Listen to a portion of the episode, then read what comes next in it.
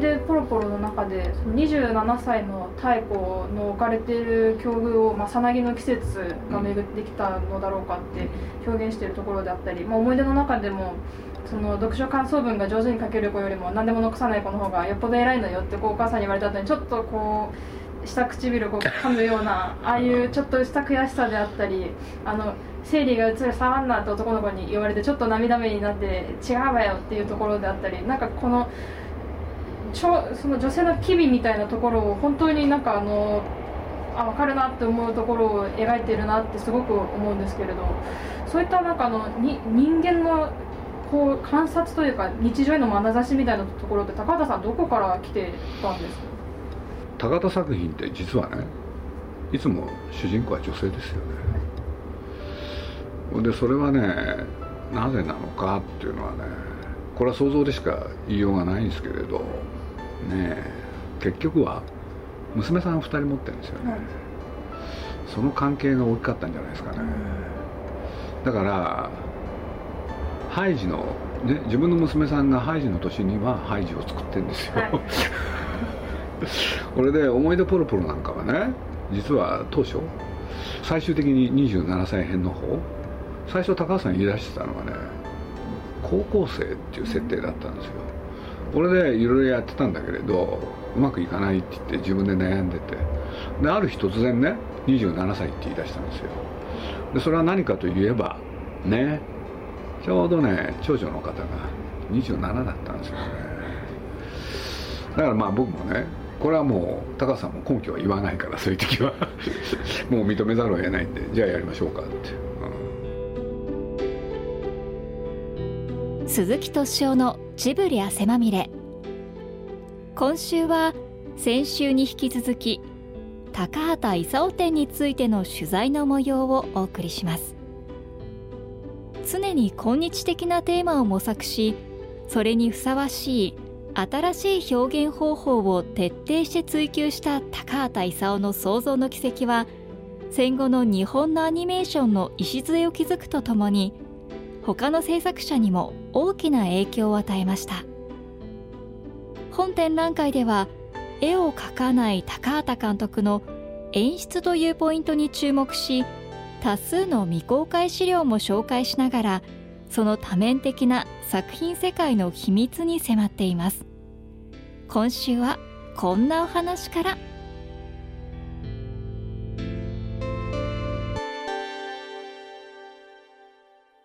本当高橋さんってね、まあ、思い出ポロポロを見たねイギリスのあるジャーナリストがいて女性なんですけどね、はい。まあ、高橋さんのことをずっと追いかけてましたよね。ほんでなんでかあなたが言った通りにねなぜあなたは女性の機微が分かるんだと男だろうと、うん、まあだけどね最後のかぐや姫だってねやっぱり女性の話ですもんね、うん、だからまあホルスでもねヒルダっていうねそれまでアニメーションには登場したことのないようなキャラクター、二面性を持ってる、そうするとそういうね複雑さを描くのをやらせたら本当高橋さんうまかったですよね。まあ僕はねその今の思い出もさることながら、女性を描くっていうことではかぐやはすごいと思ったですね、かぐや姫のを見ているとこうそれまでのあのアニメーションと違って結構こう直接的になんかこう生きるっていうことに対するなんかメッセージがなんか直接的にすごい伝わってくるなとなんか見ていて思ったりもしたんですけれどそこのかぐや姫にかけていた思いみたいなところってあのどんなものがあったんですか？何しろ時間かけて作ったんでね。6年7年かけちゃったからな、でも僕がね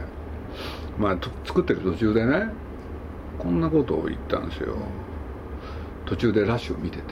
「高さんこれハイジの日本版ですね」って。田舎で暮らしてる時は元気だけれど東京へね都会へ出てきたら元気じゃなくなる、これ構造構造としては全く同じですよねって指摘をしたらね。そんなこと当然高橋さん分かって作ってると思ったら、すごい驚いた顔されたんですよ。これで僕にねいや鈴木さんすごいなって言うからいやそんなすごいわけじゃなくて単純に見ればわかるでしょって話なんだけれど全く意識してなかった。だからある種の先祖返りをしたんでしょうね、うん、そういうことはありましたね。同じ人がね環境を変えればやっぱり人は違ったね命を吹き込まれる。多分そういうことをやろうとしたんでしょうね。その竹取物語の原作の中ではかぐや姫がその都にあの居住を移すっていうところはきっとないと思うんですけれどそこを高畑さんは都にこう田舎の生活を捨てさせて都に移させたのはやっぱりそういった意図があったからなんですかね。うん、だと思いますね。だって野山を駆け巡ってたわけでしょ？その環境がなくなった時に人はどうなるかっていう話ですよね。うん、だからまあ高さんがねあの時に一番言ってたのは、まあ、高橋さんって途中からそうなってくるんですけれど、まあ、絵で描くアニメーションなのにね要するにドキュメンタリーみたいに作りたいっていうんですかね。そうすると、まあ、途中でこういう言い方をよくしてましたよ。要するに竹取物語が、まあ、書かれたわけじゃないですか、はい、そしたらねその書いた人はどっかでそういう人たちを見たんだろうと。かぐや姫に相当するような女性を、はい、ね、実際にその人がどうだったかはともかくとして。そうすると竹取物語のね元になったリアルストーリーやりたいって言ってたんですよ。で僕はねああ高橋さんらしいなと思ったんですよね。だから高橋さんの場合ね根っこにねあのなんて言うんだろう本当の話がいつもある、うん、でそれを物語にするとこうなるでしょうってだからポンポコもそうですよね、はい、うん、一つの山を巡るまあ今のね人間とタヌキの戦いっていうのか。あれなんかもね実際それに近い話はねあったわけだから。だから疑似ドキュメントっていうのかな。そういうのが好きな人でしたよね、うん、それゆえにやっぱり取材も入念にされて。そうですね。で自分が納得しないとやらなかったですからねタヌキの時も随分取材に行きました。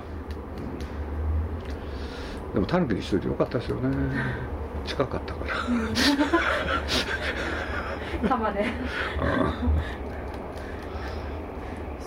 だから皆さんねそういうことで意識されてご覧になったことがあるかどうかなんだけれどあの地域っていうのはね何しろ東京っていうのは膨れ上がってったわけでしょ、はい、そうすると郊外にねその住むところを求める。そうそれを作るのに一つの山をなくしちゃったわけですよね。そうこれってね高橋さんに言わせると世界の歴史にないだろうってやつなんですよ。だからねそういうのは高橋さんの着目ってのはいつも面白かったですね。だからまあ今世界でねそのニューヨークをはじめ世界の先進諸国のまあ大きな都市ってねどんどん人口が減ってますよね。ところが東京はいまだに増えてる。つい先だってもね1400万を越したって言われてるんだけれど。だからこれ以上膨張して東京は一体どこ行くんだろうっていうのをもしかしたら高橋さんなんかね興味持ちますよね。その絵をこうよすがにあの人が見ているものは真実であってそこあの高田さんは本物を描きたいんだっていうようなことをあのおっしゃってたっていうようなのを拝見したんですけれどそ高畑さんが描きたかった本物っていうのはなんかどどういったものなのかなと私はその文章を読んだ時に思ったんですけれど何をこう描こうとされていたんだと思いますだから山田君なんかね見ると一番分かりやすいんじゃないかと思うんですよ。でどういうことかっつったら三頭身のキャラクターでしょ？三頭身のキャラクターのくせに本物の人間に見えてくるでしょ。そう表面上はあんな簡単な絵なのにその奥にある真実。という意味なんですよね。だから常にね絵で描いたものにはそれがあるべきであるって。高橋さんはそれを、えー、常に思ってましたね。だってあのね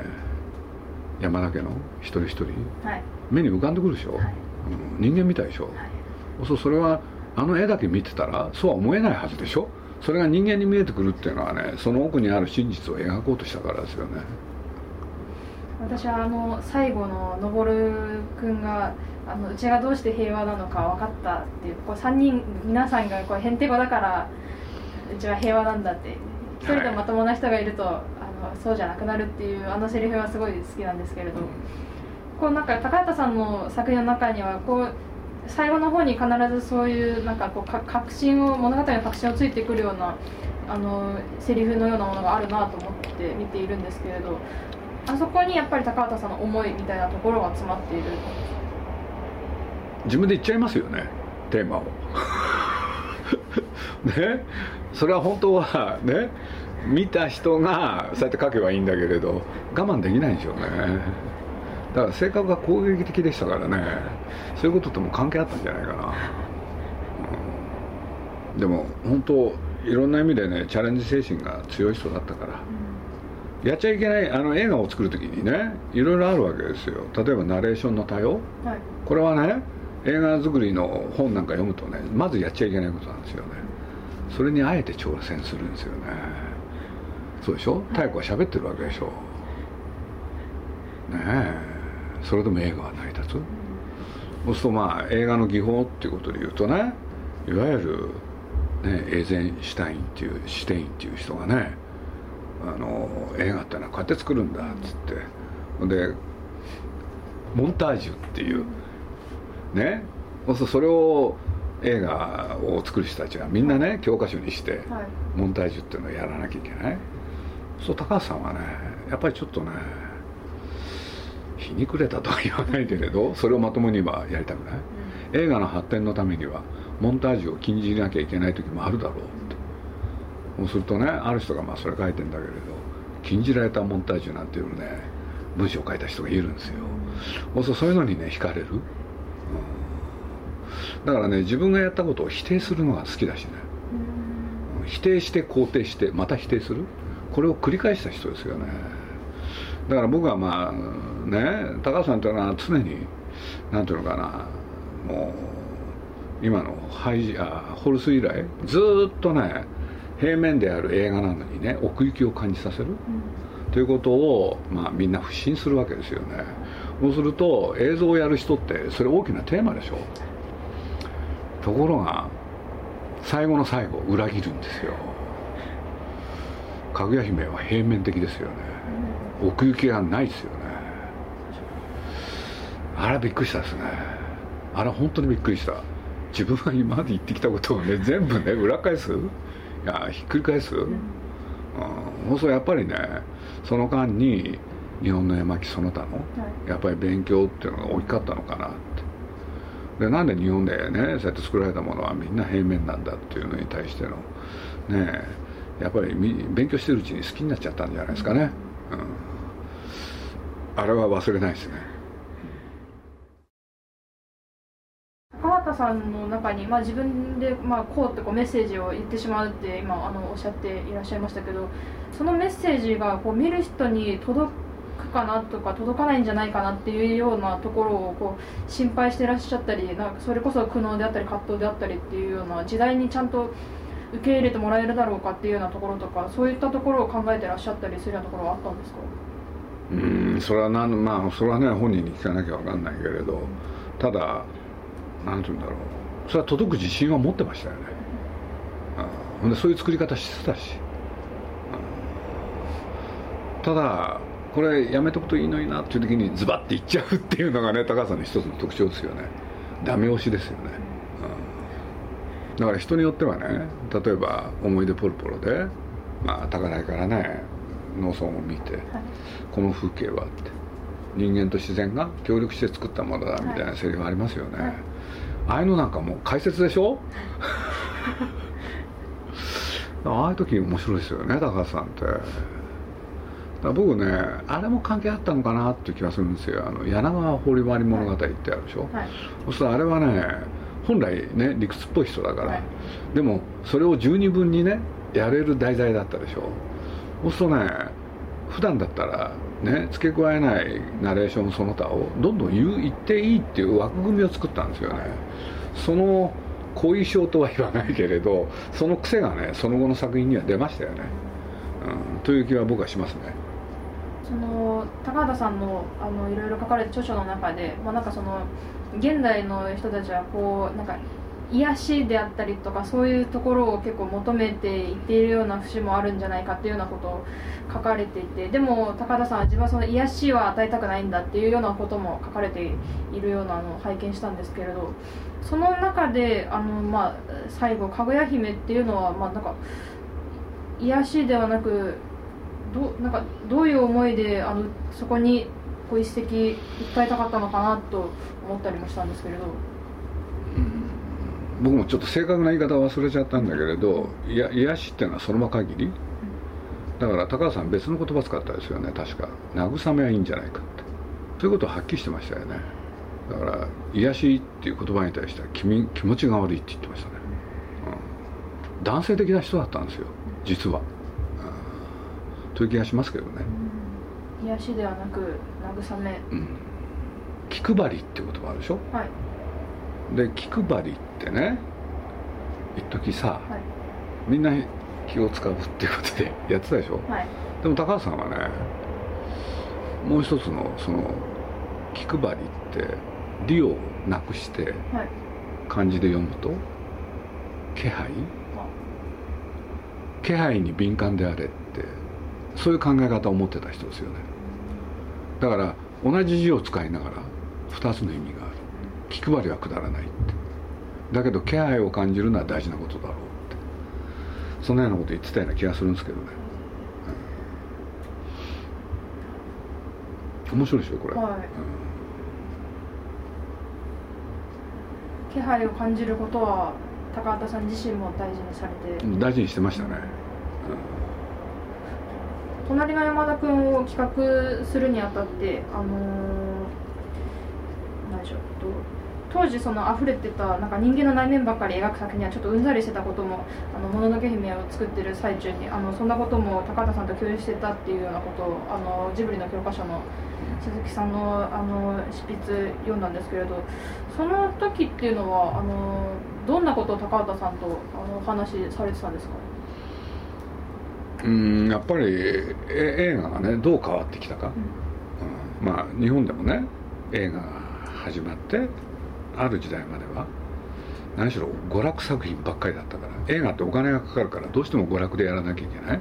そうすると人の内面を描くっていう作品はまずなかったんですよ、でどういうことかっつったら例えばねあなたは分かるかどうか鞍馬天狗っていう人がいてね、はい、幕末に大活躍。でもこの人の内面を描いても仕方がないっていうのが普通でしょ、はい、でそういう時はみんなねその時代がそういう時代だったんだけれどみんな生産者だったから。そうするとねね額に汗して働く。そうすると週末ともなれば映画館行ってあははと笑ってよかったねって言ってそれで忘れちゃう、うん、そうそういう時代の映画っていうのはね引きずらないわけですよ。そうするとそれは非常に何ていうのかな健全な映画の見方。ところが映画もある時期から変わるんですよね。で変わるっていうのはどういうことかっつったら日本が豊かになってなんか心の中を描こうっていうねそういう時代になるわけですよね。そうするとアニメーションも、うん、それを影響を受けざるを得なくてみんながね人の内面を描くようになって。るでそういうことで言うとね多少心理学の心得がないとみんな映画が作れなくなったんですよね。でそのことにね、まあ、高さんは一方であの面白いと同時にねね、外面だけ描くより内面描いたら面白いと。ただ行き過ぎは良くない、でも昨今いろんな映画見ててみんながねそれをうん深読みしてなんかややこしい映画をいっぱい作ってる、これはなんか歴史を逆回転させたらいいんじゃないかって。そういうことで言うと外面だけで描こうって、うん、そんなことをね高橋さん言い出したんですよね、うん、と言いつつ山田君の中でもありましたよね。内面描いてるのは。そうですね。はいそう思います。そうです。例えば「思い出ポロポロ」でも最後10歳の太子が27歳の太子のことをまあ解放してあげたりだとか、まあ、この姫のシーンでも失踪のシーンでその、まあ、抱えてるものを解放するようなところがあったりだとかそのアニメーションを見る人にこう何かこう心をふっとこう解放してもらうようなところもちょっと、ね、狙っていたというかそういった狙いもあったのかなと思ったりもするんですけれどそういったところもやっぱり考えてらっしゃったんですか？まあでも考えてたんじゃないですか。やっぱりストレス社会でしょ？そうそういう中で、ね、映画を見る時ぐらいそういう、ね、背中からそういうものをちょっと外してみてこれで気楽になることが大事なんじゃないっていう多分そういうような意味だと思いますけどね。だからまあ山田君っていうのをやる時にねその新聞広告で「この映画のテーマは?」ってでっかく「適当」ってやったんですけれど これはね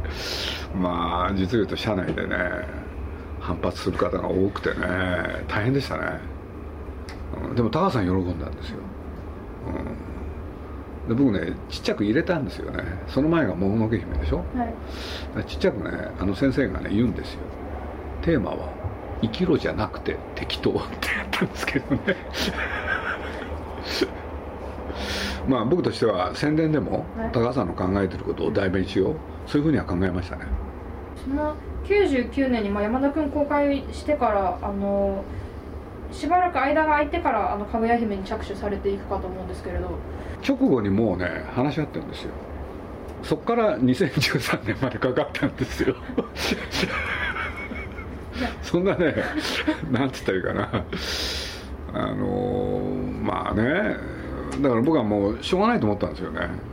最後ねとことんやりたいんだろうなと思って。じゃあもう14年丸々かけて本当にかぐや姫に取り組んでいやそれで途中でねやっぱりかぐやはダメだって言って、うん、で題材を変えたりね、い。ろいろありました、うん、当初はね高さん本当はやりたかったのは平家なんですよね、はい、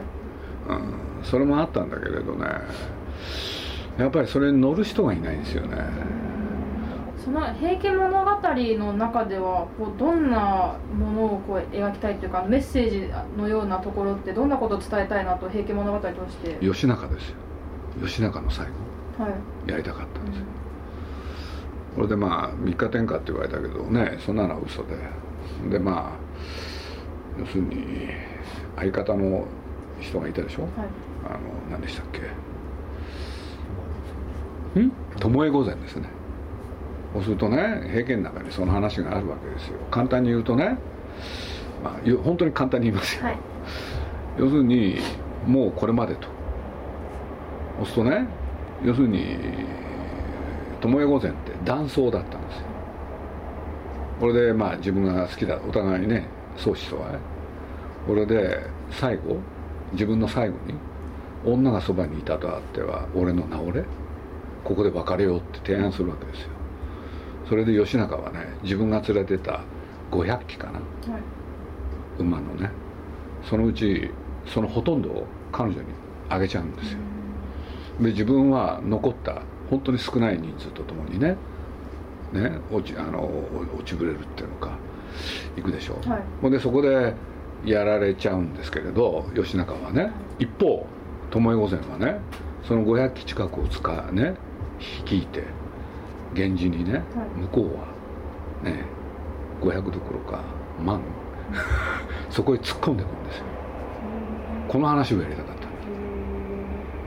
そうすごい話でしょ、はい、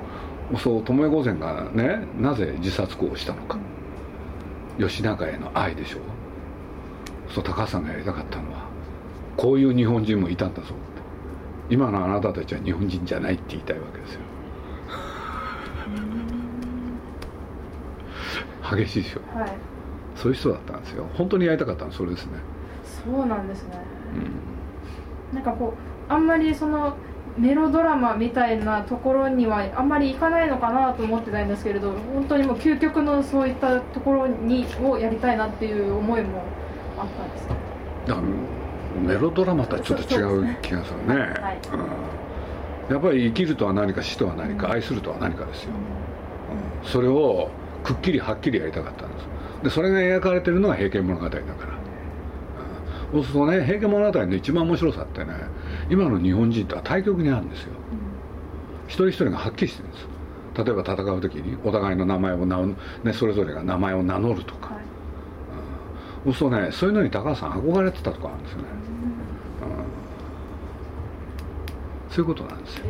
で誰も描いてないですよねこれ。今の話って、はいだから黒澤明っていう人がねやっぱり東宝で最後一番やりたがってたのは平家なんですよね。そうするとね気持ちわかるんですよ。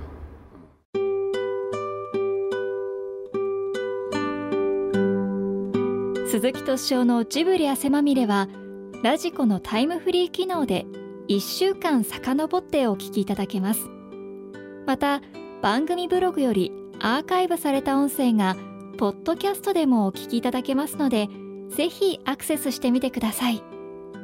来週もお楽しみに。鈴木敏夫のジブリ汗まみれ。この番組は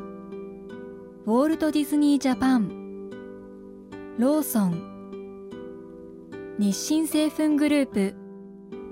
au ブルボンの提供でお送りしました。